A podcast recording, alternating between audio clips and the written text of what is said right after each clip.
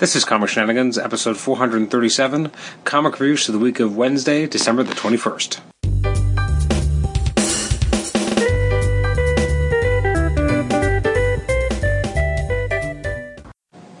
Welcome to the Comic Shenanigans podcast. This is episode 437, where we take a look at some of the selected reviews from the week of Wednesday, December the 21st. I am your host, Adam Chapman.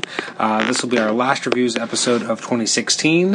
Uh, unfortunately, it will be a very short episode, as I'm only looking at three uh, comics that came out last week uh, Amazing Spider Man 2020, sorry, 22, Avengers 2.1, and Batman 13. But first, uh, there's a lot of books that actually came out last week. Um, I'm not going to have a chance, obviously, to talk about them, as I didn't have a chance to read most of them because it was Christmas week.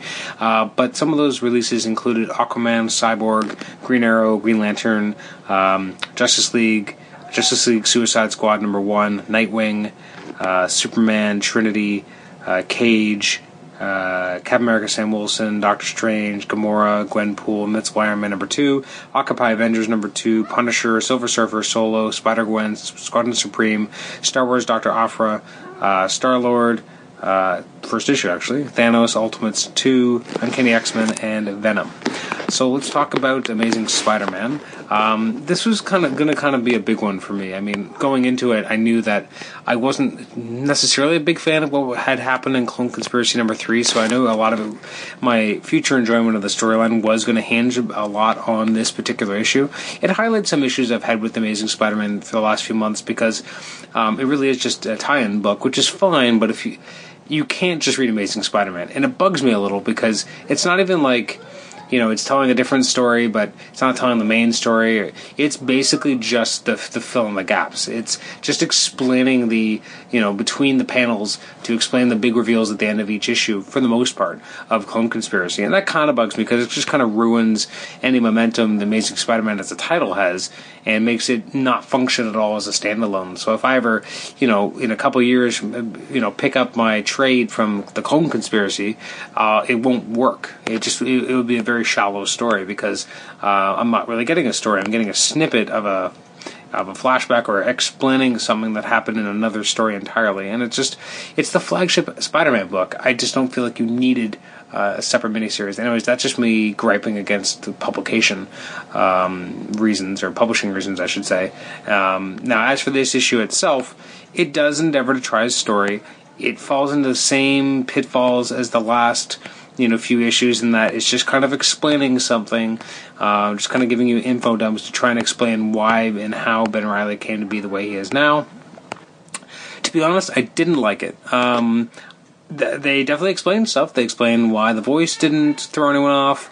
Uh, they explain how Ben is back because uh, the Jackal, you know, kind of was using uh, the what would become the new U technology, and was definitely wearing red at that this point. Um, and then I guess Ben Reilly has just been through so much that he's been to the point where he's kind of snapped and starts taking on the role of the Jackal. Uh, it explains things, yet at the same time doesn't. Um, it tries to. I guess the problem for me is that the whole point of Ben Reilly originally as a character is that he was he was a guy who'd been through the dark stuff. Like he had been questioning his identity and his sense of self because of him being a clone. He went on the road to find himself. He kind of did. Uh, he ended up still, and I actually I, I just listened to a conversation with a word on Word Balloon with um, Danny Fingeroth, who's actually been on this show a couple times, and they were talking about Ben Reilly and the essence of it. And he's kind of this interesting character that had been pushed into dark areas, but somehow had retained his optimism, had, had uh, retained his light. Um, and I and I that really hit me hard because that made me realize what my problem was here is that you take this character who was meant at, in the '90s, Peter Parker gone some dark roads, and it started kind of becoming a darker character. So their way of kind of bringing this back was they brought in Ben Reilly and this character who didn't have the same type of attachments and hadn't been through the same amount of crap uh, that had really pushed Peter to the breaking point, and kind of showed this lighter character who. And when he became Spider-Man, there was a sense of fun and adventure to the book. Um, that's the Ben Reilly I, I, I kind of connect with. Um, this Ben Reilly is a guy who's kind of had that beaten out of him, um, having to die and die and die, and remembering all these deaths has pushed the character to a breaking point, and to me, somewhat has broken what was so enticing about the Ben Reilly character to begin with. Um, I mean, this, this this story is what it is. Um, it's not necessarily bad. It's not necessarily you know great either. It's just kind of there. Uh, it tells a story. It gives context. Do I think it maybe services the character correctly? Personally, I don't agree. Um, but I mean, the issue reads well. Uh, the art by Camo or uh, Giuseppe Camuncoli, uh, for the most part, it's pretty strong. It's when he's aping kind of classic Marvel stuff where sometimes it falls off. Like he does this great kind of send up of uh, the classic cover with Mysterio and Spider Man, which really works. Um, his setup of uh, John Romita Jr.'s uh, take of Ben Reilly on the road doesn't quite work. His Scarlet Spider kicking someone in the face looks really juvenile and just doesn't quite fit with the Giuseppe's general vibe. Um, there's like an awkward kind of spot of you know uh, Ben Reilly as Spider-Man, which is really just the cover of uh, Sensational Spider-Man number zero. So I like the art for the most part, but it's when he's kind of aping these classic moments or artists that I thought it kind of dropped the ball a little, or just didn't quite work for me as well. Uh, so I'm going to end up giving that a six out of ten. Uh, next up is Avengers 2.1. Um, I don't know if we needed to get this story, to be honest. Uh, I feel like we've had stories that have been very similar. That being said, I am enjoying it. Um, it just didn't feel like it is necessary. Well, it didn't feel like it was a necessary story to have uh, you know, on the publishing schedule. Uh, it's written by Barry, uh, sorry, uh, Mark Waid, though, who is one of my favorite writers. Uh, the art is by Barry Kitson, who is absolutely fantastic. Um, so uh, there's no real problems on the creative team front, and I do have to give credit to Mark Waid to really making it work and. Um, you know, having it told from Quicksilver's perspective, most of it was actually really interesting. Um, and also the art was really gorgeous as well. As much as I don't necessarily think that this is a necessary story to have had told, I think it does have a unique perspective of the Kooky Quartet and almost more ground level than some other instances have been, really showing what it was like for Cap to be functioning with this team. Um, I overall I did enjoy it. I thought the art was great, the story was great. Uh, as much as I may have wondered why they have kind of created this story, uh, I have to say that the creative team was top notch, and Barry Kitson remains as fantastic as always. Um, so, that, so his art is just breathtaking. Just the level of detail and how great it looks, it really jumps off the page. And last but not least is the next chapter of I Am Suicide and Batman. This is issue 13. Um, this is by Tom King with artwork by Mikel Janín. Um, um, both pencils and inks. And this is where we get a better sense of first of all, we got a kind of a weird cameo by um, uh, uh, Amanda Waller, which kind of ties into you know what's happening in the new Justice League versus Suicide Squad, which I haven't actually read yet, but has a bit of a tie-in here. Really, what this is more about is you know Bane really kind of giving it to Batman, and uh, you know trying to take him apart, and Batman being like, "I want to break your damn back."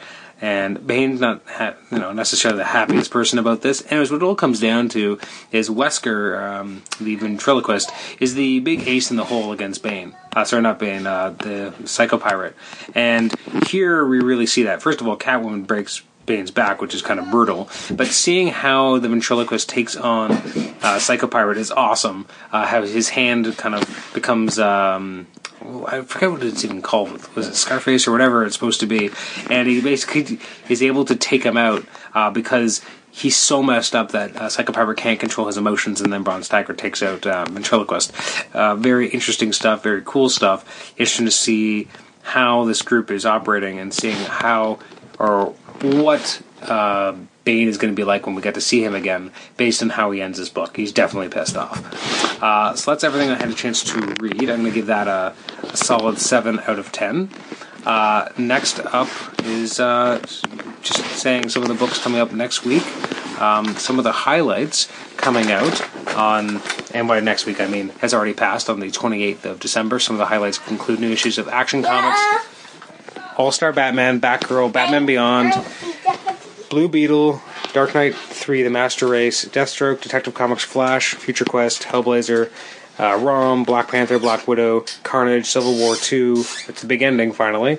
The launch of the new issue of Hulk, Infamous Iron Man, Mighty Thor, Prowler, Rocket Raccoon, Spider Man, Star Wars, Thunderbolts, Uncanny Avengers, and Uncanny Inhumans.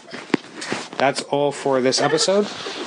Uh, you can email me at comicshenanigans at gmail.com. Like the show on Facebook, rate and review us on iTunes, subscribe to us on iTunes, and listen to us on Stitcher.